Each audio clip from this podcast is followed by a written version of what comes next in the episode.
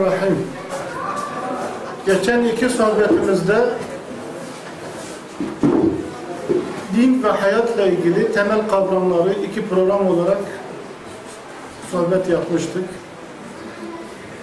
Bu sefer de gene düşünüyorduk, gene kelimeler ve kavramlar olsun diye, ama hatırıma geldi ki kıyamet konusundaki kelimeler ve kavramları bir konu bütünlüğü içinde yapsak daha iyi olur.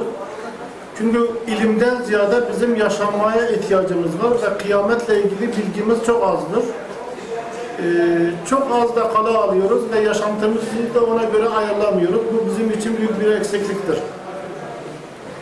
Kıyamet derken işte yarın öbür gün yüz elli sene sonra kıyamet kopacak diye size müjdeler vermeyeceğim. Onun alametlerini anlatıp da bu alametler gerçekleşir gerçekleşmez kıyamet gelecek de demeyeceğim. Bizim kıyamet anlayışımız biraz farklıdır. Ee, dini bütün literatürlerde anlattığımız gibi bireysel bir bilgi dini sistemde yoktur. Her bir bilgi evrenseldir, küllidir. Yani sayısız örnekleri var. Kıyamet deyince herkes şöyle bir şey anlıyor. İşte bir sefer dünyanın sonu olarak bir kıyamet kopacak, iş bitecek, ahiret kurulacak. Öyle değil sistem. Diyebiliriz ki çok milletlerin kıyameti çok önceden kopmuş. Bizim de kıyametimiz yakında kopacak. Bizden sonra yeni nesiller yaratılacak, yeni dünyalar yaratılacak. Onların da kıyameti kopacak. Nasıl ölüm her insanın bir kıyametidir. Büyük kıyamet de milletlerin, medeniyetlerin ve dünyaların kıyametidir. Dünya sadece bir tane değildir kainatta. Milletler sadece bir tane değildir. Her milletin bir kıyameti vardır. Biz de bu açıdan meseleye bakıp bizi ilgilendiren, bu asrı ilgilendiren açıs, açısı, açısıyla bu kıyameti tanımaya çalışacağız. Bakalım ne kadar yakındır, ne kadar uzağız, ondan neresindeyiz, ne yapacağız, çare nedir, uzatabilir miyiz ömrümüzü? Bu açıdan bakacağız. Ee, ben hani kitaplarda iki yüze yakın kıyamet alametleri sayılır ama ben üç tane üzerinde duracağım. Birincisi israf alameti, ikincisi belirsizlik alameti, üçüncüsü de deccal alameti. O deccal alt başlığı altında on beş tane de ayrıca alamet söylenecektir. İsraf kelime olarak ölüm demektir, dağıtmak demektir. Ve israf birebir hem felsefi açıdan, hem zihni açıdan, hem pratik açıdan kıyametle eşdeğer bir kavramdır. Hatta kıyamet meleğinin ismi İsrafil'dir. Allah'ın israfçısı demek, dağıtıcısı demek. Allah'ın israfçısıdır. Yani kainat dediğimiz bu sistemin ölüm meleğinin ismi Azrail değildir. Bizim ölüm meleğinin ismi Azrail'dir. Çünkü bizim ruhumuzu alır. Azrail kuruyucu demektir. Ruhumuzu kurur. Fakat kainatın ruhu kurulmayacağı için, hepten dağıtılacağı için onun ismi, meleğinin ismi İsrafil'dir. Yani dağıtıcı melek. Allah'ın dağıtıcı meleği. Ve bu israf kavramı kıyamet e, Kur'an'da iki temel surede çok şiddetli bir vurguyla, kınama tarzında vurgulanıyor. Biri Yasin suresinde, biri de Zuhruf suresinde. Yasin suresi biliyorsunuz, biliyorsunuz daha önce de konuşmuştuk, kitapta da yazdım. Zamanla ilgili bir suredir. Zamanın dönüşümleriyle ilgili otuz altı bin senede, otuz altıncı suredir. otuz altı bin senede bile kıyametin koptuğunu işaret eden, bildiren bir suredir. Orada ikinci sayfada hani köye gelen üç tane peygamber var. Biz peygamberiz, Allah'ın elçileriyiz. Hayır, oradaki kafirler diyor ki siz peygamber değilsiniz, öyle vahiy falan da gelmiyor. O peygamberlerin o kafirlere cevabı siz musrif bir kavimsiniz diyor. Hadise şu, eğer bir insan vahye inanmazsa, hayatını vahye göre düzenlemezse, kendini vahye, vahiy sayesinde dağınıklıktan, ölümden kurtarmazsa otomatikmen müsrif olur, dağıtıcı olur, yok edici olur. Helaket içinde olur. Siz müsrif bir kavimsiniz, onun için vahiyi anlamıyorsunuz. Bizim nasıl peygamber olduğumuzu kavrayamıyorsunuz. bu müsrif kelimesinden sonra bu asrın nasıl bir israf içinde olduğuna döneceğiz. Zuhruf suresinde de Allah diyor ki siz müsrifsiniz diye biz sizi başıboş bırakacağımızı sanmayın diyor. Ya vahiy gelecek düzeleceksiniz veya azap gelecek yola gireceksiniz, yok olacak veya yok olacaksınız. İkinci bir alternatif yok. İnnekum kavmun musrifun Yasin suresinde ifade böyle. En kuntum kavmen musrifin Zuhruf suresinde de o şekilde geçiyor. Siz musrif bir kavimseniz diye sizi başıboş bırakamayız. Yan başınıza bela gelir, azap gelir veya vahiy ile düzelirseniz israftan kurtulursunuz.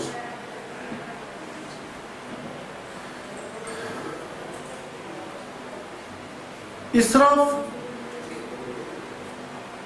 şu konuda olur. İnsan için en değerli nesne neyse, israf o sahada oluyorsa işte gerçek israf o demektir. Bizim için en değerli yani sermayemiz hayat ve zamandır, ömrümüzdür. Ve bu konuda yaptığımız israfları hepimiz dindar olmamıza rağmen şöyle bir toplayalım. Çarpı, çarpma, toplama bilen herkes toplayabilir, çarpabilir. Ne kadar biz kendi hayatımızda boş zamanlar geçiriyoruz, enerjimizi israf ediyoruz, vaktimizi israf ediyoruz, paramızı israf ediyoruz, zihnimizi israf ediyoruz. Özellikle cinsel enerji, libido diye bir kavram var. Psikologlar, doktorlar çok iyi bilir. İnsanın bütün motivasyonunu ayarlayan o enerjidir. Ve bugünkü toplumun cinsellik anlayışına bakın, çıplaklık anlayışına bakın. Ne kadar israf var. Bu memleketin cinsellik uğruna, cinsellik enerjisini harcamasını bir sene tutabilse, zapturapt altına alsa ve onu iş gücüne çevirse, inanıyorum ki biz Almanya'yı geçeriz. Bu müthiş bir israf var. Yani açık saçıklı, çirkeflik, cıvık bir hayat, anlamsız bir hayat. Çocuk kavramı yolunda da kıyametin, hani aşağıda izah edeceğim inşallah. Ee, kıyamet şu şekilde, yani insanlar o cinsellik enerjisini o kadar pis pis, iğrenç iğrenç kullanacaklardır ki kimse çocuk yapmayacak, çocuk külfetine katlanmayacak. Dolayısıyla nesil tükenecek, otomatikmen bir israf, bir kıyamet kopmuş olacak.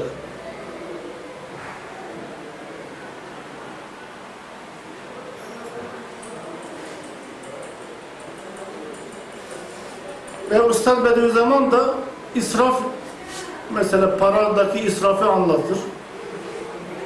Vakitteki israfı anlatır. Risale-i Nur'da bunlar var. Fakat en so en tehlikelisi cinsellikteki israf insanları diyor Deccal'a yem yapar diyor. Beşinci şuada. Bak paradaki israf bir derece seni Deccal'a yem yapar. Vakitteki israf bir derece daha seni boş geçirtir, hayatını anlamsız kılar, seni Deccal'a yem yapar. Fakat cinsellik konusunda israf yapanlar, fuhuşa dalanlar, gayri meşru yaşayanlar, enerjisini yani fıtri şeklin dışında kullananlar birebir yüzde yüz Deccal'a yem olurlar. Helak olurlar, yok olurlar.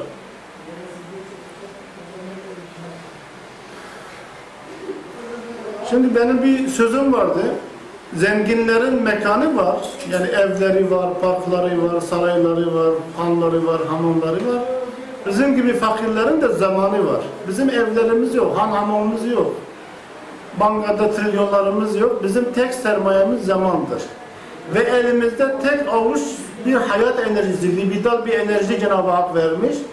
Bunu yan hayra, hizmete, ibadete, maneviyata, ilme harcayacağız veya nefsimize böcekler gibi çirkef bir hayat için, pislik böcekleri gibi çirkeflikten lezzet alan bir hayat içinde kendimizi harcayıp bitireceğiz.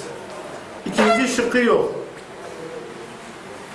Hadis-i şerifte e, Deccal ile ilgili ki kıyametin alametlerinden en önemlisi Deccal'dır. Ve Risale-i Nur'da beşinci şuada da birinci alameti budur. Deccal'ın iki eli deliktir. Yani musriftir. Musriftir. Bak Türkiye Cumhuriyeti'ni düşünün. otuz sene içinde bir trilyon dolar israf edilmiş. Yani P K K'ya gitmiş, Kıbrıs'a gitmiş, hırsızlara gitmiş, bankalara gitmiş, şuraya gitmiş, buraya gitmiş. bir trilyon dolar tasarruf edildiği zaman Türkiye İtalyan seviyesini geçiyor sanayide, gelişmede, zenginlikte. Başka bir tabirle her insan, her ailenin bir yazlığı, bir kışlığı, bir Mercedes'i oluyor.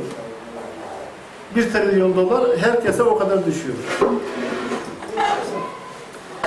Ve Üstad Hazretleri beşinci şuada kıyamet alametlerini anlatırken birinci alameti israf saymış. İki eli deliktir diyor. Ve israf yapan insanlar onun tuzağına düşer diyor. Yani işte bu konuyu biz ayrı başlı başına bir ders yapmamız lazım. Özel konuşmalarımız lazım. Bu birebir herkesin en büyük sorunudur. Ben nerede israf yapıyorum? Nasıl kendimi korumam lazım? Hayatımı nasıl yönlendirmem lazım? Hizmete, ibadete, ilme nasıl adapte etmem lazım diye çok ciddi ciddi projeler yapmamız lazım ki israftan korunabilelim. Yoksa israf içine boğuluruz, düşeriz ve Deccal'a asker oluruz. İstediğimiz kadar nurcu olalım, Müslüman olalım, para etmez. Sen o tuzağa düştükten sonra, yani fare yakalandıktan sonra ben işte şuyum buyum demenin bir anlamı yok. Bir sefer tuzağa düşmüş olursun.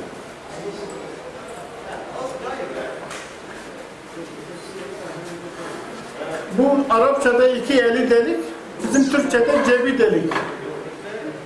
Yani mesela mecazi bir ifadedir. Hani filan kesin cebi deliktir deriz, yani para cebinde durmaz, çok müsriftir. Araplar cep kullanmadıkları için, paralarını galiba hep ellerinde taşıdıkları için eli deliktir demişler yani. Eli deliktir. Elinde para durmuyor. Bu kısa bir girişti. İsraf kavramı. İsraf ölüm demektir, kıyamet demektir. Kelime manasıyla kıyamet de ölüm demektir, israf da ölüm demektir. Yok oluş demektir. Kim israf içine girerse otomatikmen kıyameti kopmuş olur. Artık kıyamet alametleri kaç taneydi, hangisi geldi, hangisi gitti demeye gerek kalmıyor. Bir kere kendi kıyametini koparmış olur, kendini helak etmiş, helakete atmış olur. İkinci alameti belirsizliktir.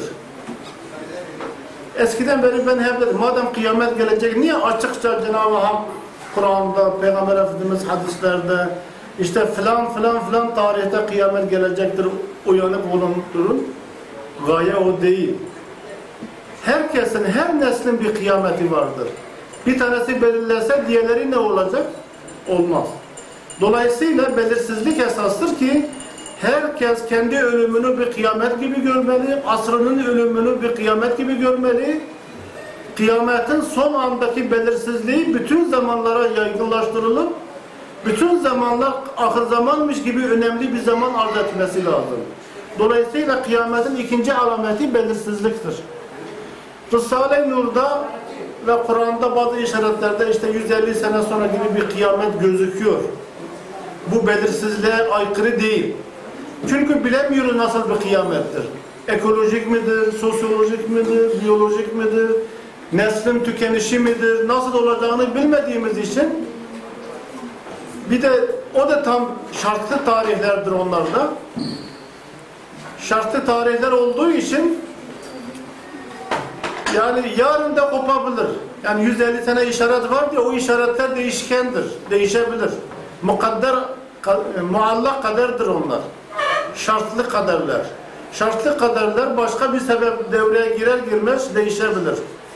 O kesin hükümler değildir. Dolayısıyla kıyametin belirsizliğine aykırı bir hüküm değil o işaretler. O işaretlerin tek bir faydası şudur. Ya demek ki biz zamanın sonlarının sonlarındaymışız. Kendimize çeki düzen vermeliyiz. Dünyanın ömrü az kalmış. Dünyaya tapmayalım, içinde boğulmayalım. Bu gibi bir ders verir bize. Başka bir faydası yok o tarihlerin.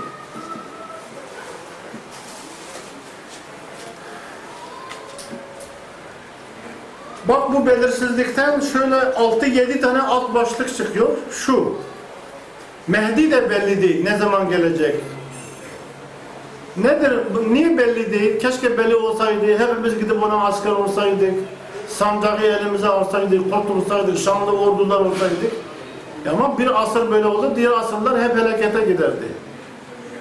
Mehdi de belli olmamış ki her asır kendi Mehdi'sine sahip çıksın ve pratikte de her asırda bir Mehdi gelmiş. Sadece kıyamete yakın bir Mehdi geliyor değildir.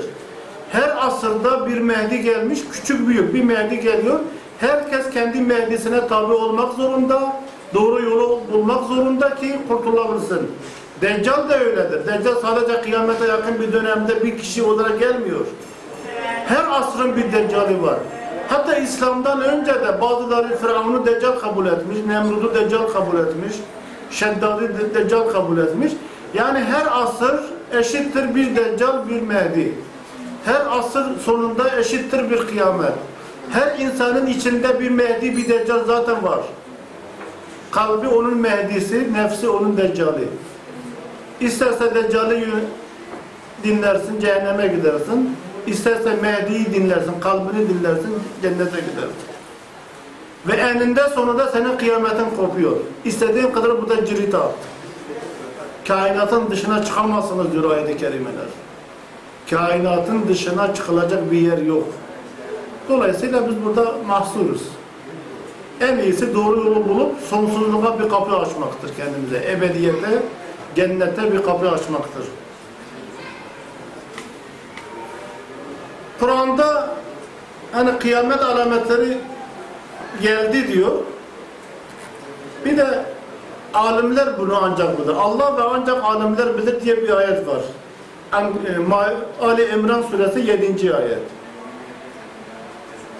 Burada bize bir ipucu var. Kim ilmi elde ederse, feraseti elde ederse, anlayışı elde ederse o kıyameti tanır, ömrünün kıymetini bilir, zamanını değerlendirir, kötüyü iyi birbirinden ayırt eder. O Mehdi'si olur, kendi Mehdi'si olur. Deccalini, kendi nefsini öldürür, kenara atar, kurtulur. Veya asrının Mehdi'sini tanır, onun izinde gider, asrının deccalini anlar, ondan çekinir, ondan sakınır, kendini helakete atmaktan kurtarır. Alimler bilir. Bir Allah bilir. Allah bizim için hani böyle uzaklarda bir nesne gibi algılamayalım. Yani sistemin tümünü algılayanlar, Allah Muhit ismiyle anıldığı için sistemin, entegrasyonun bütüncüllüğü, bütüncüllüğünü anlayanlar deccali anlar. Ha bu budur, şu şudur, bu kötüdür, bu iyidir. Yani o bir anlayış olur. Bir de alimler bilir. Çünkü alimler sistemin tümünü elde etme imkanına sahiptirler. Bunun dışında veli dahi olsa deccala asker olabilmiştir. Olabiliyorlar. Adam hem velidir, keramet gösteriyor, gidiyor deccala asker oluyor. Onun yoluna hizmet ediyor, onun reklamını yapıyor. Onun sistemini terviş ediyor. Amin Yusuf. Yusuf hoş geldin Yusuf. Ve kıyamet Ee, dönemi sadece işte yüz sene veya iki yüz sene değil. Bir açıdan Hz. Muhammed ahir zaman peygamberidir.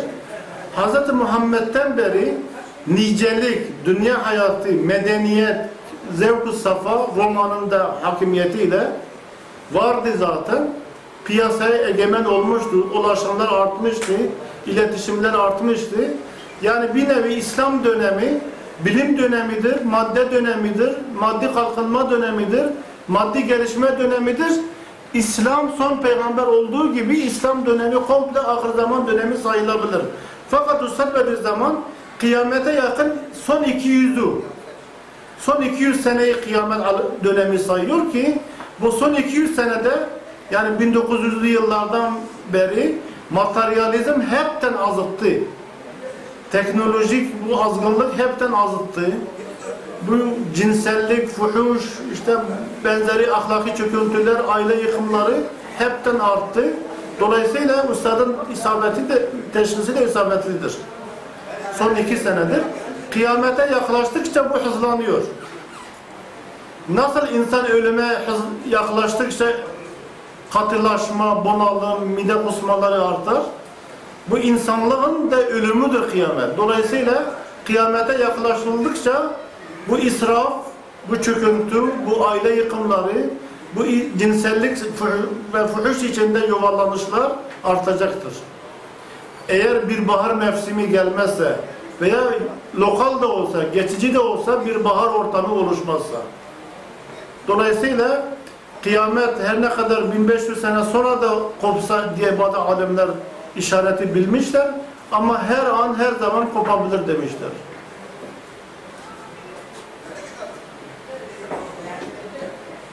Kıyametin ikinci alameti olan belirsizliğin en önemli bir sebebi de imtihan gereğidir. Cenab-ı Hak kainatı yaratırken insanlar gelişsin diye, bu gelişme de kapalılık ve imtihanı gerektiriyor. Kapalılık ve imtihanı gerektiriyor. Kapalılık ve imtihan olmazsa kimse gelişmez. Kıyamet açık olsa, ölümler net ve belirli olsa herkes imtihanını verir. O zaman iyilerle kötüler, Ebu Bekirlerle Ebu Cehiller bir olur. Sırf bu imtihan için Cenab-ı Hak kıyameti gizli tutuyor. Gizli tutuyorum ki herkes cezasını çeksin veya yakında açıklayacağım ki herkes cezasını çeksin. Bir ayet var, iki manada tefsir edilebilir. Taha suresi on beşinci ayet. Gizli tutulması da cezayı gerektirir, imtihanı gerektirir çünkü. Açığa çıkartılması da yani uygula, pratiğe döker Cenab-ı Hak kıyameti. O zaman herkes ahirette cezasını çeker.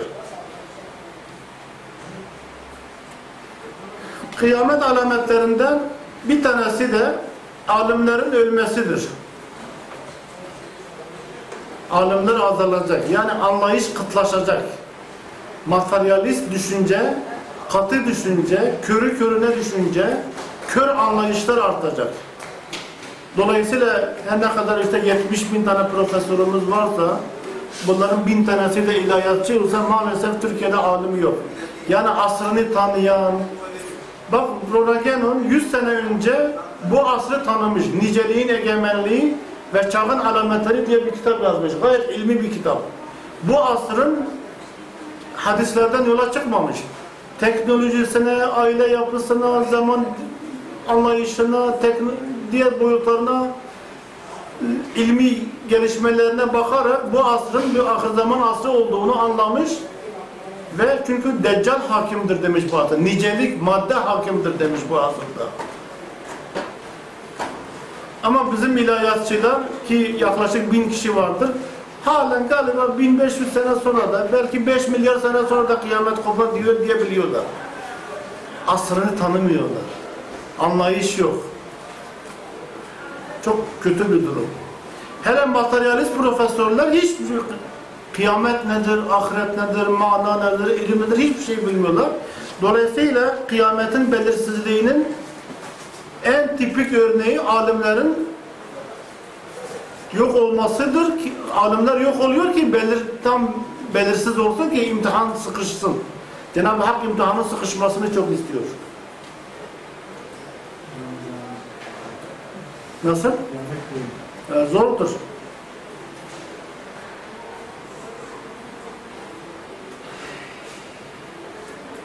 Ve e, müminler için kıyametin gizli olması bir rahmettir. Kafirler için imtihanın sıkışmasıdır, onların yükünün artmasıdır, zahmetlerin artmasıdır ama bizim için bir rahmettir. Çünkü biz risk taşıyacağız. Riskli bir saat ömür, risksiz bir ömre bedeldir. Bazen bir saat ciddi bir yerde nöbet tutarsın, risk taşırsın, o senin bütün hayatını kurtarır. Riskli bir, sen işletmecisin bilirsin. Riskli bir saat ömür, bir ömre bedeldir. Risk, çünkü ne kadar risk, o kadar kar diye bir formül var ticarette. Ve bizim için bu belirsizlik bir nevi rahmettir. Riskimizi artırıyor ama sevabımız da artar. Nitekim çok az ibadet ettiğimiz halde, amelde çok zayıf olduğumuz halde, kıyamete yakın nesil, imanlı nesil sahabelerle eşit tutuluyor hadislerde. Riski, sahabelerin de riski çok yüksekti. Bu ahir zamandaki neslin de riski çok yüksek. O risk yüksekliğinden seviye, kalite artıyor. Şey dedik, her asrın bir mehdisi, bir deccali var dedik. Ve bu gerçekten böyledir. Yani insanlık dinle muhatap olduğundan beri her asırda deccalımsı bir aldatıcı ve mehdimsi bir yol gösterici gelmiştir. Bunlar evrensel sosyolojik birer kanun gibidir. Sadece kıyamete yakın birer kişi gelip de onları inkar etmek gerekir mi gerekmez mi gibi anlamsız tartışmalara girmemek lazım. Bizim zamanımızın yalnız bu yedi bin sene din tarihi içinde önemli bir farkı vardır. Eskiden hep bireysel mehdi gelirdi, bireysel deccal gelirdi, onları tanımak kolay olurdu. Mehdi bir tane olurdu, deccal bir tane olurdu, hani az çok iyiler peygambere uyardı, o mehdiye uyardı, o veliye uyardı, kötüler o Firavun'a uyardı, o deccale uyardı, yani net, saflar rahat belirleniyordu.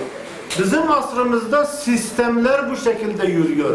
Kişilerle ilgili değil. Bir kişinin gelip Mehdi olması veya Deccal olması bir şey ifade etmiyor.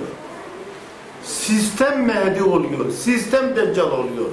Dolayısıyla bu sistemin Mehdiliğini, Deccalini fark etmek apayrı bir zorluktur. Bu çok önemli ve Risale-i Nur'da beşinci şuada ahir zamanın mehdisi ve deccali sistem olduğu için diyor kolay fark edilemeyecek. Onun için herkes o döneme işaret etmiş. Aman o zaman çok dikkat edin, yanılmayın. Kişi olsa çabuk fark edilecek. Kişi değil, kişi ölüyor gidiyor, işi bitiyor. Ama sistem var ortada. Yani geçen televizyonda gördüm. Bir milyon fahişe Türkiye'de vesikalı var. Belki beş milyon gizli fuhuş örneği var. Bir otobüse kırk tane kadın bindiği zaman otuzu çıplak. Ee, acaba sistemimiz mehdi sistemi midir, deccal sistemi midir? Öyle siz karar verin. Ben bir şey söylemiyorum. Siz karar verin. Sistem deccal sistemidir. Biz tam içindeyiz, göbeğine batmışız. Halen nefsimiz bize oyunlar çeviriyor. Acaba ben fırsat ben yakalar mıyım? Bir, bir deccallık da ben yapabilir miyim? Nefis deccaldır çünkü. Nefis deccalın temsilcisidir içimizde. Kalbimizi dinlememiz lazım. Evet, bu asrın deccali sistem olduğu için çok zorlaşmış. Kurtulmak da çok zor. X bir mesela Haccacı zalim çıkmış, deccalımsı bir kişi, ona tabi olmadı mı, kaçtı mı, kurtuluyordun o zaman. Ve şimdi nereye gideceksin? Sistem seni evinin içine kadar kuşatmış. Kulaklarına kadar girmiş. Kurtuluş çok zordur. Gerçekten Allah bize yardım etsin, bize merhamet etsin. Çok zor. Ve onun için eski kıyametler bir deprem şeklinde gelirdi, nesil tükenirdi veya şöyle böyle olurdu. Ben tahmin ediyorum ki bizim kıyametimiz hem sosyolojik olacak, hem biyolojik olacak, hem fiziki olacak. Çünkü çok şiddetli bir deccalle muhatabız. yetmiş trilyon dolar Allah'ın inkarı için harcanmış bu asırda, düşünün.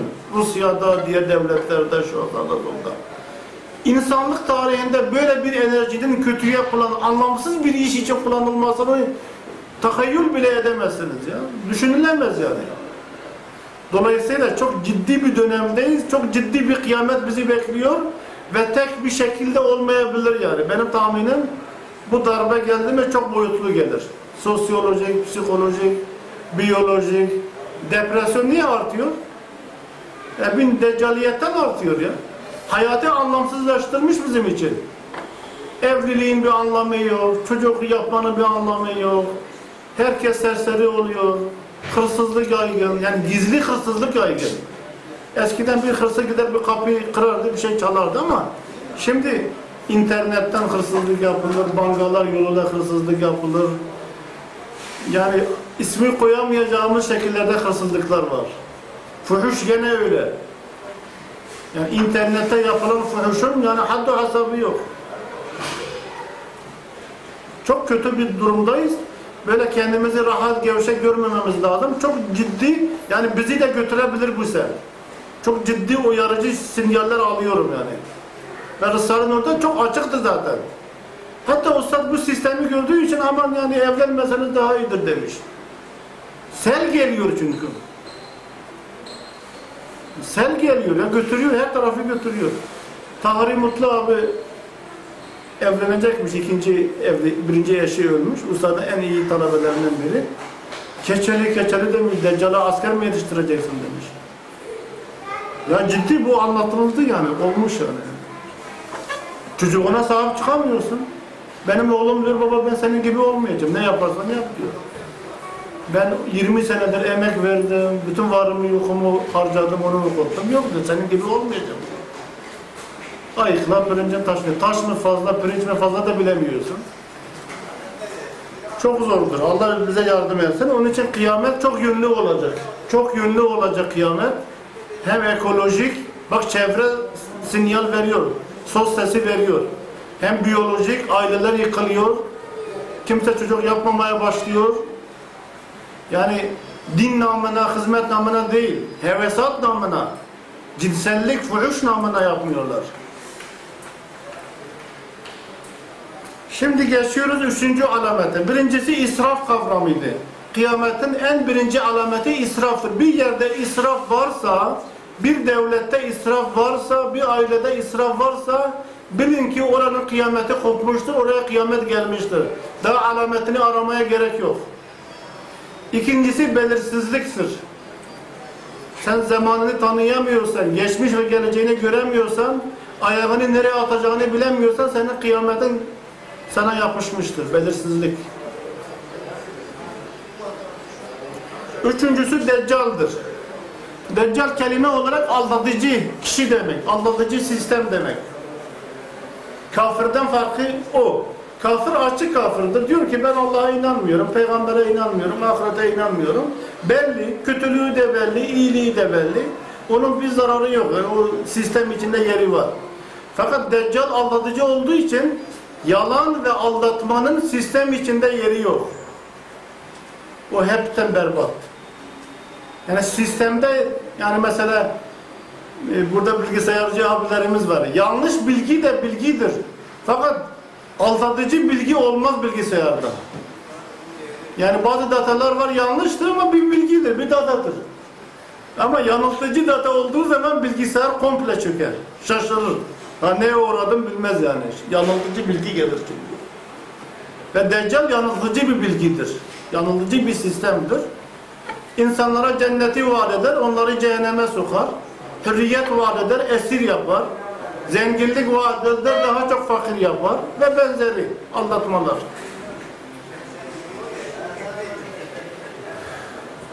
Deccal'ın birinci alameti, burada on beş tane inşallah anlatacağız. Birinci alameti cennet ve cehennemi olacak. Yani öyle bir sistem kuracak ki ona tabi olmayanlar adeta cehennemde yaşatılacak. Ona tabi olanları da cennette yaşattıracak. Veya biz bu alameti şöyle de okuyabiliriz. Cehennem gibi sıkıntılı bir hayat yaşayan Müslümanlar bir nevi cennetliktirler.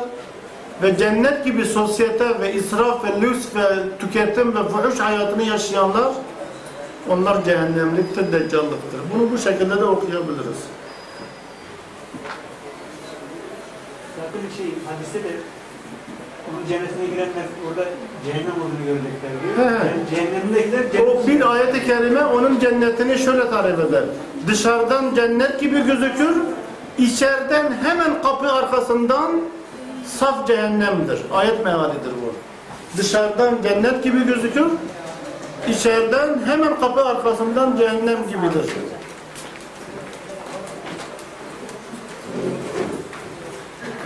Ve yani bu asırda işte zenginlik peşine uğraşanlar, lüks hayatı yaşamak isteyen Müslümanlara ben kendim namına da, sizin namınıza da ve herkes namına da yani burada bir uyarı dersi çıkartabiliyoruz. Cehennem, yani böyle öyle bir cennette yaşamaktansa böyle bir cehennemi tercih etmeliyiz. Bile bile tercih etmeliyiz. Çünkü geçici bir dünya hayatı gidecek ama ebedi bir hayat elimizde kalır. Öbür şekilde ebedi hayatımız gidecek. Yani burada Müslümanlara ders var. Ha? Kafirlerden ziyade Müslümanlara ders var. Çünkü Müslümanlar da sürekli o tehlikeyle yüz yüze geliyorlar. İbrel bir sağa bir sola kayıyor. Bir sağa bir sola kayıyor. Deccal'ın iki ince alameti tanrılık iddiasıdır. Ve bu tanrılık iddiası çok geniş bir kavramdır.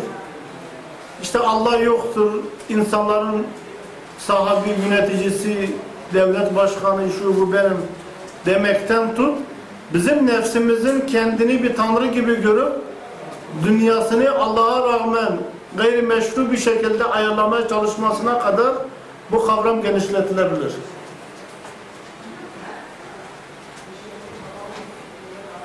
İşte onun için tek kurtuluş çare bu nefsin bu tanrılığını inkar etmek, yok etmek için ya şehitlik ya gazilik demiş bu sefer zaman.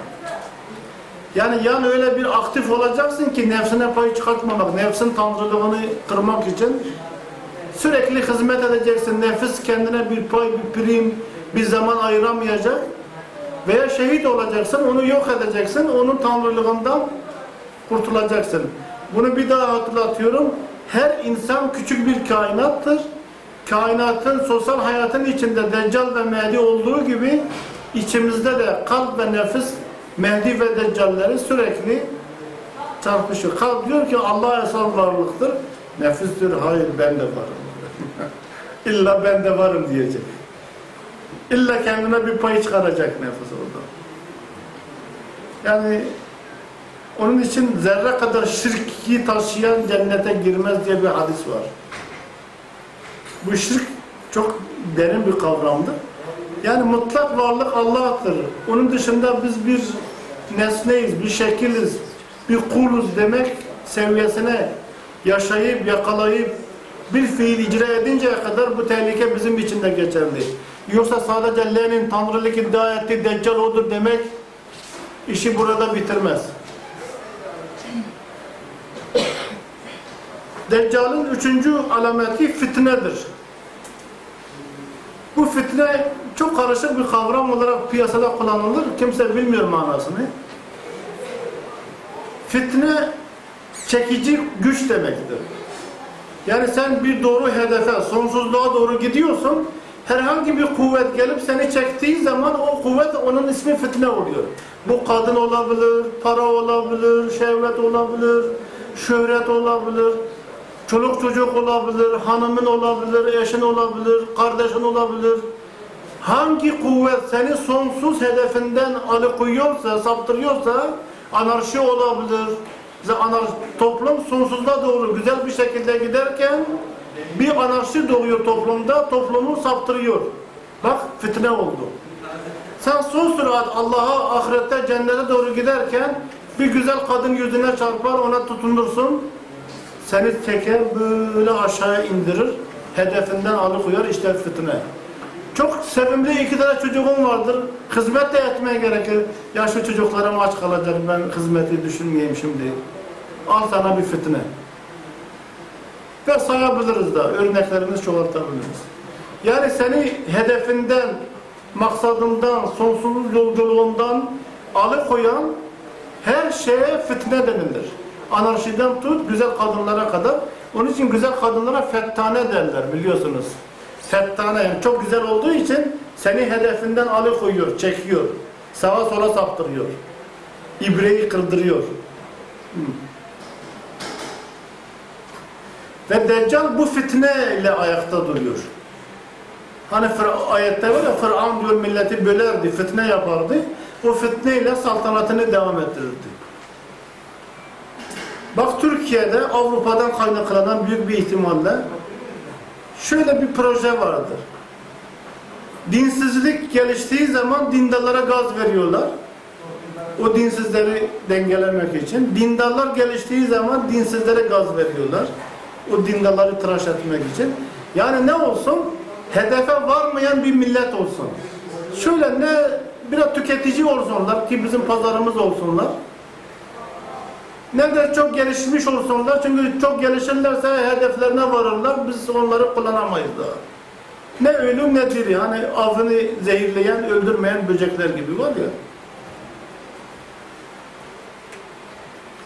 Ve fitne çok önemli bir şeydir. Fitne, yani Cenab-ı Hak bizi fitneden korusun. Bu kişiye göre değişebilir. Para olur, cinsellik olur, kadın olur, siyaset olur, şöhret olur. Çok yönlü bir kancaları var. Deccal'ın dördüncü iş, e, özelliği alim olacak. Bak, hadislere bak, ne kadar çelişkili. Hem diyor o dönemde alim olmayacak, hem diyor alim olacak, kendisi alim olacak. Ve bugün maalesef üniversite dünyası deccallık yapıyor, milleti yanıltıyor. İlimle, ilim hakikati göstereceği yerde, doğruyu göstereceği yerde, insanları güzel hedeflere yönlendireceği yerde, İlim dünyası bugün insanları aldatıyor.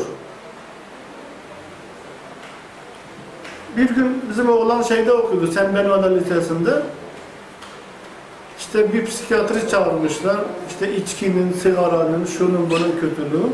Ama bütün kızlar mini etekli, hatta sadece kilot var diyebilirim. Çok da genç kızlar var. Ben doktora yanaştım, hocam dedim, bu durum da bir zarar verir gençlere. Aman dedi, onu bahsetme dedi, ondan bahsetme dedi. Ben oraya giremem dedi. Farkındayım dedi ama oraya giremem dedi. Yani ilim bugün tam yolu göstermiyor.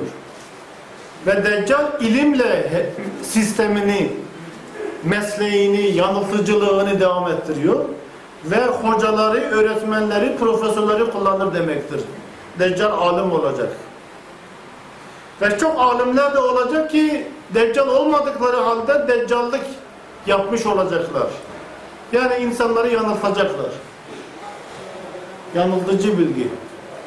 Bilgi bir tanedir. Doğru, doğrudan başka seçeneği yok ama maalesef bugünkü bilginin çoğu yanıltıcıdır. Yani onun için şimdi kendi halimize ağlasak da azdır Reyhan abla.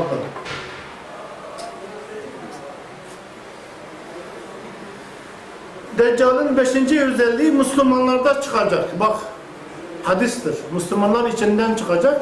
Hatta İslam başkentinden çıkacak.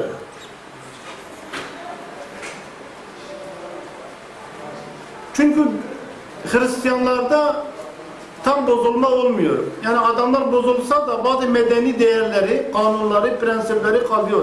Şeytanlaşmıyorlar. Fakat Müslümanlar bozulduğu zaman tam şeytanlaşıyorlar. Tam anarşist oluyorlar. Onlar Adem olarak, insan olarak kalabiliyor ama biz kalamıyoruz, biz şeytanlaşıyoruz. Bizim için iki şıktan biri var. Yani tam Müslüman olacağız veya şeytanlaşıyoruz. Onlar şeytanlaşmasa da, İsa'laşmasa da Adem olarak, insan olarak kalabilme şansları var.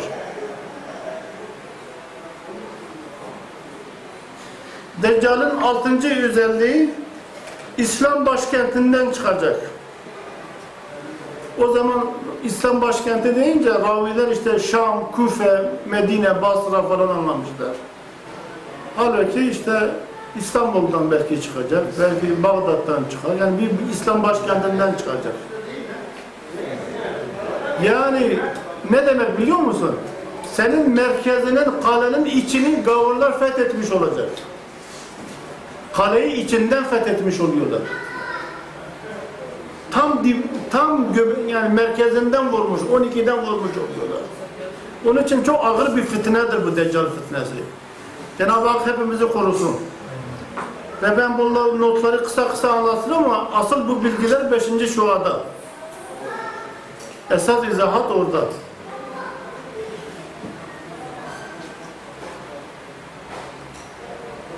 Deccal yüz metre boyunda olacak. İsa bir karış boyunda olacak diyor. Onun manası şudur. Yani dindar insanlar o, o küfür sistemlerine karşı ancak yüz metre oranına göre bir karış boyunda olacaklar.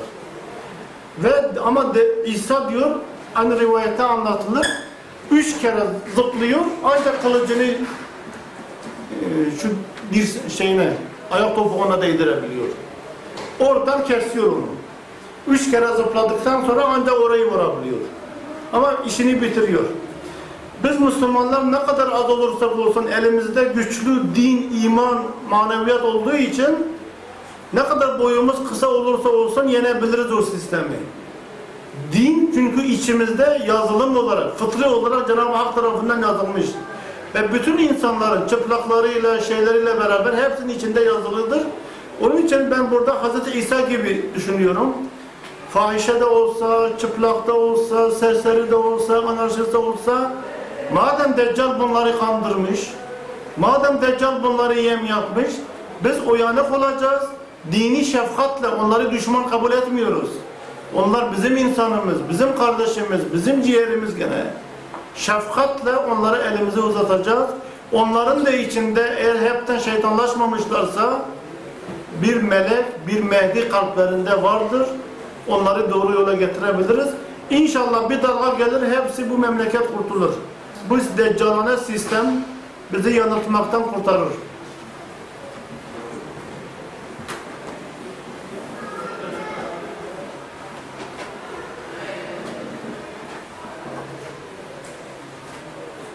Sekizinci alameti, Deccal'i en çok besleyenler, destekleyenler Yahudiler ve kadınlar olacak diyor. Hadistir bu. Yani bugün Yahudiler devlet olamadılar diye komünizmi beslediler, masonluğu beslediler, ahlaksızlığı beslediler, bin bir tuzak kurdular. Kendileri dindar olduğu halde diğer insanların dindar olmasını istemiyorlar. Bu kadar deccallık yaptılar Yahudiler. Ve kadınlar da çok ezildikleri için tarihte hürriyet perdesi ismi altında, hani güya hürriyet ismi alt üzerinde. Yani isimden ibaret. O hürriyeti elde edeceğiz diye onun o sistemin tuzağına yem oluyorlar kadınlar. İsteyerek ve istemeyerek ona destek vermiş oluyorlar. Bir de tırnaklarını uzatıyorlar böyle canavar gibi. Erkekleri nasıl yeriz gibi.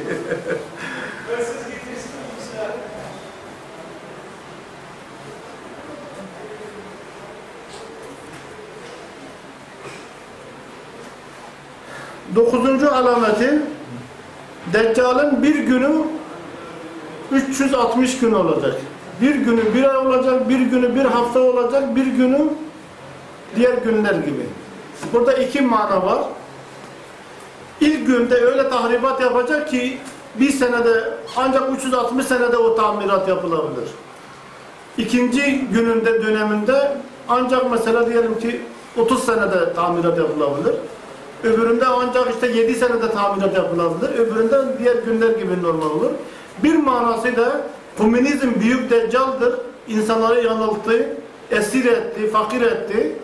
Rusya'da biliyorsun bir gün, bir gece, altı ay gündüz, altı ay gecedir, üç yüz altmış gündür. Sonra bu tarafa geldikçe bir ay oluyor, sonra biraz daha geldikçe bir hafta olur günler. En son Moskova'ya doğru geldiğin zaman işte diğer günler gibi oluyor. yirmi dört saatli günler oluyor. Deccal'ın o taraftan çıkacağını ve Deccal'ın en büyük silahı anarşizm. Yani insanların dini, dünyevi, milli bağlarını kırıp onları başıboş, serseri, yamyam yapmasıdır. Ve Deccal'i işte böyle tüylü, boynuzlu, acayip şekilde anlatan bazı rivayetler de o manadadır.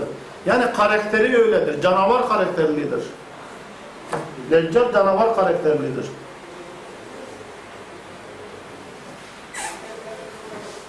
Ve onuncu alameti, Deccal'in onuncu alameti, İsa'dan başka kimse öldüremiyor. Yani Hz. Muhammed varken, Kur'an varken niye İsa sadece onu öldürebiliyor? Bak burası çok önemlidir. İsa saf maneviyat, saf ahiret, saf İncil, saf müjde, saf fedakarlık, saf seferberlik olduğu için ancak o şekilde o küfür sistemi, o aldatıcı sistem yenilebilir. Yoksa işte hem biraz zengin olalım, hem Mercedes'im olsun, hem dört hanımım olsun, hem şu olsun, hem bu olsun, yenilmez. Biz yenik düşeriz zaman. Müslümanlıkta var bu zenginlik. Fakat bu şekilde gidersek, İsa gibi yaşamazsak Deccal'a gene yem oluruz, yenik düşeriz. Hadistir bu. Ancak İsa onu öldürebilir. Onun için ben İncil'i yazdım. Şimdi Vaat'in İncil'i yazdı, diyor Hristiyanlardan para aldı. Hani herkes biliyor ben niye yazdım, herkes benim borcumu, harcımı biliyor. Allah şahittir. borcu arttı biraz. Biraz borcu arttı. Yani bu İsa ancak onu öldürebilir. Başlı başına bir derslik bir konudur. Ve bu İslam'ın da emridir. Çünkü Hazreti Muhammed Aleyhisselatü Vesselam yaklaşık yüz hadiste ahir zamanda İsa gelecek, Deccali o öldürecek, o temizleyecek o pisliği. Yani demek ki Müslümanlar yaralı olacak, bereli olacak, darbeli olacak, iş olmayacak. Zaten görünen köy kılavuz istemiyor. Değil mi? İstemiyoruz. Yani öyledir.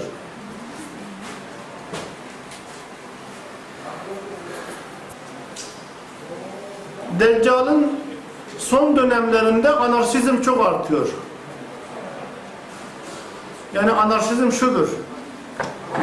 Sen sokağa çıkamadığın zaman, aileni koruyamadığın zaman, çoluk çocuğunu koruyamadığın zaman, paranı koruyamadığın zaman, canını koruyamadığın zaman, kim kime dumduma, kim nasıl hırsızlık yaptı, kim kimi öldürdü, ahlaksız, fuhuş, kaidesiz, kuralsız bir yapı. Amerikalılar bunu keşfetmiş, bir film yapmışlar. İşte iki bin yüz elli senesinde Amerika'da anarşizm oluyor. bir milyon insan kalıyor, beş yüz milyon insandan. O kadar bir anarşizm olur ki herkes herkesi öldürüyor. Onlar da böyle evler yıkık dökü, canavar, herkesin elinde bir silah kalmış. Kimi de o denizde gemiye binmiş bir grup kurtuluyor Allah'tan. Onlar gidiyor başka bir medeniyet kuruyorlar başka yerde. Yani öyle bir sistem bekleniyor gerçekten. Ve en büyük tehlike de bu anarşizmdir. Ve biz de yani kenarındayız öyle, çok uzağında değiliz. Yani ha geldi, ha gelecek. Belki bazı açılarda içine de girmişiz Yılmaz abi. Sen daha iyi bilirsin o hayatı. Yani senin Zeytinburnu anarşistlerin yuvası sayılır. Hem fakir, ha bir de herkes sanıyor ki zenginler anarşist olacak, değil. Fakirleri de anarşist yapacak. Zenginleri hayatta boğduracak, Deccal. Fakirleri de anarşist yapacak. Birbirine imlendirecek. Birbirine kırdıracak, birbirine boğduracak. O küçük bir numunesi, evet küçük bir numunesi. Bunun çaresi, bu anarşizmin çaresi Mehdi gelecek. Çok kuvvetli müjdelerle Mehdi anlatılır. Fakat Mehdi Bediüzzaman Hazretleri işaret etmiş, nasıl gelebilir? Müslümanlar bu projeyi anlamadıkları için işte bizzat gelecek. seksen kilo sarışın, kırk yaşında işte bizi kurtaracak diye bekliyorlar. Fethullah Hoca mıdır, Bediüzzaman mıdır, şu mudur, bu mudur tartışmasını boşu boşuna yapıyoruz. Mehdi Bediüzzaman şöyle izah eder. İslamiyet'i yeniden anlatacak, ihya edecek. Ölmüş İslamiyet.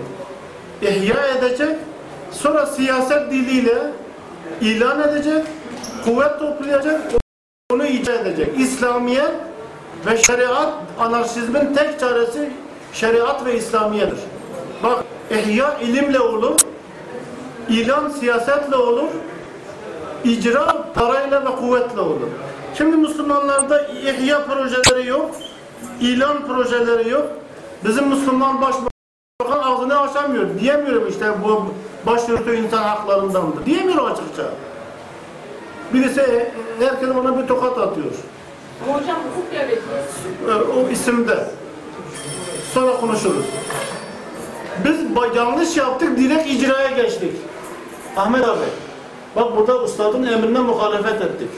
Direkt icraya gittik. İhya yok ortada, ilan yok, siyasette başarı yok, ilimde başarı yok, parada başarı kar getirmedi bize. Getirmeyecek de. Onun için biz başa dönmemiz lazım. Önce dinimizin mahiyeti nedir? Özü nedir? İhya etmemiz lazım. İlmen. Sonra siyasete diyeceğiz ki Müslümanlar gelirse bu bu devleti, bu sistemi böyle yönetecek. Sonra eğer millet bize oy verirse kuvvet elde edeceğiz ve onu icra edeceğiz. O zaman anarşizm, ahlaksızlık, fuhuş, yamyamlık, hırsızlık önlenmiş olacak. Yoksa başka çaresi yok bu işin. Deccal'ın döneminin bir işareti de güneş batıdan doğacak. Bunun birkaç manası var. Dünyaya bir meteor, bir yıldız sarpacak, dünya tersine dönecek. Belki geçici olarak iki ihtimal var. geçici olarak da olabilir, temelli de tersine dönebilir. Hepten bir kıyamet kopar dünyalıdır. Veyahut insan hakları, İslamiyet manası, din manası batıdan doğacak. İki manası var bu hadisin. Ve maalesef Doğu dünyası iflas içinde. Yani eskiden dinler doğuda, maneviyat doğuda, tekkeler, gelenekler hepsi doğuda iken şimdi dünya tersine döndü. Şimdi batıdan işler dönüyor, geliyor. Deccal'ın bir alameti de Dabbetullah, yer kurtuşluğu çıkacak. Mesela AIDS gibi. O kadar fuhuş, ahlaksızlık, bulaşıcı hastalıklar artacak ki nesil kırılacak. Tepeden tırnağa kadar hani kurt, tahta kurtçukları gibi insanlarda tedavisi mümkün olmayan hastalıklar bulaşacak. Eskiden Kur'an'da hani cennet kadınları tertemizdir değil mi? Tertemiz olmayan kadınlar mı var diyordum. Hala ki öyle bir zaman gelecek ki kimse cins, yani o kadar kırılma olacak ki cinsellik iğrenç bir hal olacak. Ceza olarak. Madem siz buna taptınız, bu cinsi put yaptınız, al size ceza olarak Dabbetullah. Dişten tırnağa kadar her tarafını kemirsin.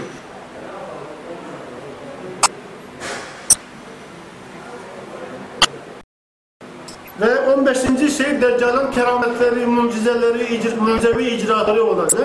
Buna kanmayın diyor. Marifet keramette ve mucize değil. Marifet hidayettedir. Hidayet hakikaten hakkı sevmesidir. Doğruyu anlamasıdır. Doğru bilgiyi kavramasıdır. Kimin haklı, kimin haksız olduğunu anlamasıdır. Cenab-ı Hak hepimizi kurtarsın. Ve bu konuda daha çok anlatılacak şey var ama ben kısa kesmek istiyorum. Kısa bir konu olsun. Soru varsa arada soru alalım. Bir buçuk, yarım saat vaktimiz var. Ama böyle ciddi sorular olsun. Evet Murat abi, ters bir şey konuştun mu? Anlaşıldı mı? Kimin bu konuda sorusu, şüphesi veya bu anlamadığı bazı rivayetler varsa sorabilir. Hocam ihya, iman, icra. He. Bunlar iman, hayat, şeriat sırasıyla birbirine bakıyor. İşte iman. Evet, ihya imandır. E şimdi ben bütün mürcüler, beş bin tane mürcü tanıyorum. Hiçbiri Allah'ı ispat edemiyor. Halen Allah'ı ispatta kaldık. İhya o kadar değil sadece. Dinin ekonomisi var, siyaseti var, felsefesi var. Yani Risale-i Nur'da beş bin tane kelime bilirim ki her birisi bir kitaplık programdır, ihyadır. Ama mürcüler işte ustad yasak etti, başka bir şey okumuyorlar. Kilitli yani, sistem kilitli. Keşke öyle olsa, ben onu biliyorum. İhya ilimle olur, ilan siyasetle olur, icra kuvvetle olur. Ustad bunun mektubunda izah etmiş. Ama yürümedi sistem. Ustad projesini çizmiş. Böyle yapılacak demiş ama yürümedi böyle. Yani iman, şimdi toplumun yüzde kaçı imanlı biliyor musun? Risale-i Nur okuyor. Yüzde üçü. Yani bütün tarikatlar, bütün nurcular, bütün Süleymancılar, bütün hepsi yüzde üç.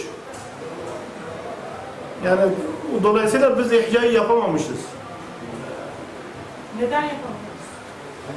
E sen sahip çıkmadın da ondan. Çalışmıyoruz. Çalışmıyoruz. Şimdi sorular şöyle, negatif olarak sorulmamalı. Bu kesin kural. Yani... Yok, negatif de sorulabilir. Ama ideal olan şu, ha. Nasıl yapabiliriz? Şimdi benim e, projem şudur. on kişi, yirmi kişi, yüz kişi, bin kişi sayı hiç önemli değil. Türkiye'de Erdem kardeşle de o meseleyi konuştuk. Dinle ilgili her nevi soruyu cevaplayacak adamlarımız olmalı. Kardeşlerimiz olmalı. Birinci madde bu.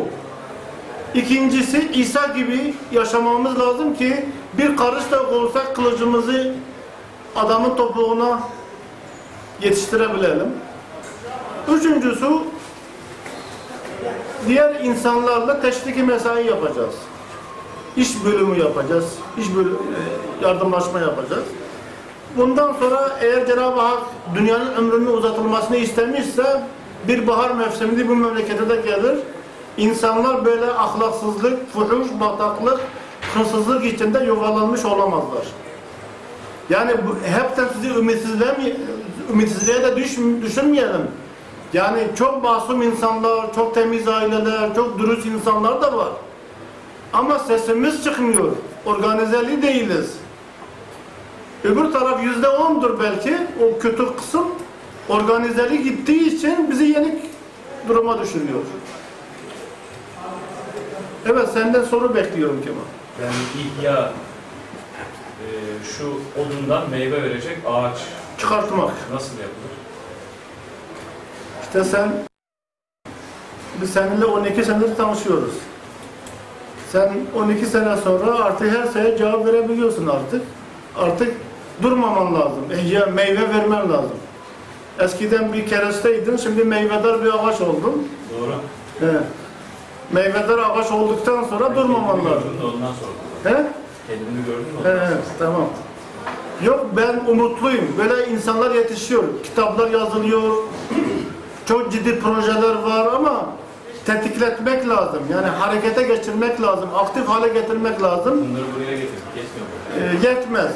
Yoksa bir kardeşimizin dediği gibi işte bu asırda en birinci gaye para kazanmaktır. Öbürü yok en birinci gaye Mercedes'in olup Müslümanlara fiyaka atmaktır. Öbürü yok parti kurup Müslümanları şöyle yapmak böyle yapmak değildir. Birincisi ihya. İhya, ben şunu anlıyorum. Dini bütün dertlere cevap verebilecek, sorulara cevap verebilecek insanımızın, kadromuzun olması lazım. Bu illa bir örgüt, bir cemaat olması şart değil. Böyle her ilçede, her şehirde bir tek insan olsa, zaten ustadın projesi öyledir. Her şehre bir insan düşünülmüş. Her şehre bir insan. Hadise şudur, yani o insanlar diyecek, ya bu şehre bir Kemal gelmiş, dini bütün sorulara cevap veriyor, bütün cevap, sıkıntılara cevap veriyor. Bilmese de, öğrenmese de o insanlar kurtulmuş olur. Otomatikman kurtulmuş olur. Zaten kurtulmak istiyorlar insanlar. Çaresizdirler. Dün bir genç geldi. Ben dedi işte Adem bahsini öğrenmek istiyordum. elli sene, işte yirmi sene dinsiz gibi yaşadım. Allah senden razı olsun, beni aydınlattın, imanımı kurtardım dedim. Dedi. Yani insanlar çıkmazda inanmak istiyorlar, doğru yaşamak istiyorlar. Ellerinden tutacak, onlara yardım edecek birileri yok. Rehber yok, Mehdi yok. Bu Mehdi illa bir kişi olmak şart değil. Sistem dedik ya başta. Sistemimizi kurmamız lazım. Küçük de olsa bir sistem, incir çekirdeği küçüktür. Fakat ağacın meyvesi çok büyüktür. Küçük bir çekirdek kurabilsek bu işi maya tutacak inşallah. Başkasından beklemek kendini. Yok, başkasına beklemek e, olmaması demektir. Kim işi başkasından beklemişse hiç elde edememiştir o işi. Her işi bizzat biz yapmamız lazım. Her iş bölümü yapacağız. Herkese bir görev verilecek. Kimisi Allah'la ilgili, kimi meleklerle ilgili, kimi ahiretle ilgili, kimi işte kıyamet aleme. Herkes bir bölümde ihtisas yapacak. Bilgi alışverişi olacak. Sevgi yükselecek. Diğer insanlara yol gösterecek pozisyona geleceğiz. Ve iş tetiklenecektir. Zaten yeteri kadar potansiyel var. Çok temiz insanlar var toplumda. Tonlarca insan var. Tonlarca insan var. Sahapsızdirler, çaresizdirler. Yol gösterici kimse yok. Herkes son icradan başlıyor. Şimdiye kadar Müslümanların emeğinin heder olması buradan başladı. Herkes adım attı, icraya geçelim. Hurra! Erbakan öyle yaptı, Fethullah hocam öyle yaptı. Süleymancı kardeşlerimiz öyle. Herkes icraya geçti. Oğlum hele bir altyapını koy, ilimini geliştir, seviyeni yüksel, İslam'ın dertlerini öğren. Adam Kur'an-ı Kerim'i yüzünden okumasını bilmiyor, lider pozisyonuna geçiyor. Böyle cemaatler gördük ya, sen de ikimizi eleştirdi adam gazetede. Evet. Onun için dert büyüktür. Cenab-ı Hak bizi korusun, dua edelim birbirimize. Ve yalnız buraya bir daha söyle, önce din, dini bilgileri dünyamızda ihya edeceğiz, dirilteceğiz. Sonra ilan edeceğiz etrafımızda. Bak bizim sistemimiz budur. Biz kimseyi zorla gavur, Müslüman yapmak istemiyoruz. Bizim güzelliğimiz, gülümüz, bahçemiz budur. İster sahip çık, ister çıkma, sen bilirsin dersin. O mutlaka insan kerim fıtratlı olduğu için sahip çıkacaktır. Vallahi ben otobüsteydim. Çıplak bir kız kalktı, yerini bana verdi. Kızım dedim, sen bayansın. Senin oturma hakkın var, yok. Sen yaşlısın, sana saygı olması lazım. Çantamda da Yasin suresi vardı. Dedim, al da burada sana hediyem olsun. Kız aldı, okudu, o sonuç bölümünü okudu, istifade etti, teşekkür etti. Yani bilemezsin. Bak, İsa döneminde biz kimseyi kötülemiyoruz. Kimse şu deccaldır, şu gavurdur, şu kötüdür, şu ucudur demiyoruz. Bütün sistem insanımız, bütün sistem kardeşlerimiz. Ama Avrupa'dan, başka yerden, nereden geldiyse bilemiyorum, bir çirkeflik içimize yerleşmiş. Bu çirkefliği temizlememiz lazım. Bu da ancak İslamiyet'le ve İslamiyet'in bir müjdesi olan Hz. İsa'nın yaşamasının şeklini icra etmekle olur. Evet Erdem, var mı soru? Yeter diyorsun. Hocam yani Peygamber Efendimiz Aleyhisselam Vesselam'ın e, devre dışı bırakmıyoruz. Takip ettiği yolu yani ilk başta yavaş yavaş. Şimdi yani daha sonra şimdi bak var. İslam tarihinde Mevlana, o Edip Ali efendiler, Hacı Bayramlar, e, ne diyor Ahmet Ahmed Yeseviler, onlar Moğol istilası döneminde aynı bu döneme benziyordu. Ne devlet var, ne kanun var, herkes hırsız, herkes yasak, kimse yasak kabul etmiyor. Kalktılar, İsa gibi yaşadılar, İncil'i yaşadılar, maneviyatı, tasavvufu, irfanı, tekhi topluma mal ettiler. O irfandan Osmanlı Devleti gibi bir devlet çıktı. Böyle pat diye Osmanlı çıkmadı yani. Mümkün de değildi. Bitmişti İslam çünkü. İşte biz... Çalışma grubu oluşturuyorlar. İşte, önce ihya ettiler. Bak ihya ettiler önce. Sonra ilan ettiler. Gittiler Rumlara. Bak bizim dinimiz ne kadar güzel, ne kadar hoşgörülü, ne kadar sevecek, ne kadar düzenli, ne kadar öğretken. Rumların çoğu Müslüman oldu, Ermenilerin çoğu Müslüman oldu. Türkler kendine geldi, Türkmenler kendine geldi. Türkmenlerin çoğu vahşiydi o dönemde. Bu bir realite yani. Türkmenleri adam eden Ahmed Yesevilerdir, Hacı Bayramlardır yani. Ve Osmanlı gibi altı yüz senelik ki yık, yık, yıktırılmasaydı belki bir altı yüz sene daha yaşayabilirdi bir devlet oldu. Yani biz İslam'ın devletine karşı değiliz. Ama önce İncil'in, tasavvufun, maneviyatın yaşanılması, ihyası lazım. Bu temel olmadan devlet pat diye kurulmaz. Temel olmadan çat, devlet çatıdır. Bak tabirde de devlet çatıdır.